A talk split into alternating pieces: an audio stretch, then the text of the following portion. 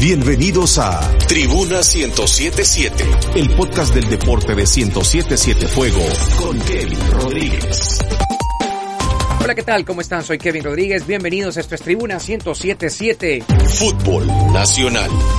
Sorpresa en la ronda preliminar de la Liga con CACAF. Club Deportivo FAS cae eliminado. El cuadro de Sarco Rodríguez cayó eliminado ante el Managua FC en la tanda de penales. Un resultado histórico para los nicaragüenses.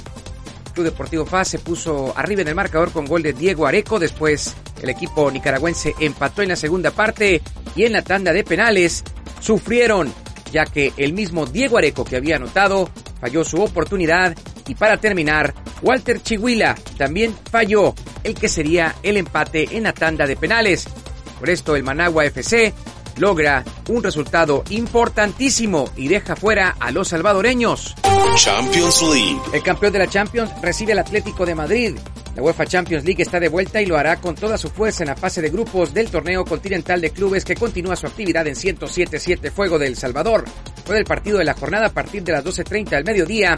El Bayern, campeón reinante de la Champions, se apresta a jugar un encuentro inaugural en la fase de grupos en el grupo A, luego de obtener una contundente victoria 4-1 en su visita a la Arminia Bielefeld en la jornada del sábado de la Bundesliga. La Fast Food presenta a Hugo Alvarado como Casa Talentos. La Federación Salvadoreña de Fútbol, a través de una videoconferencia encabezada por su presidente Hugo Carrillo, presentó de manera oficial este lunes a Hugo Alvarado como su nuevo scout de talentos.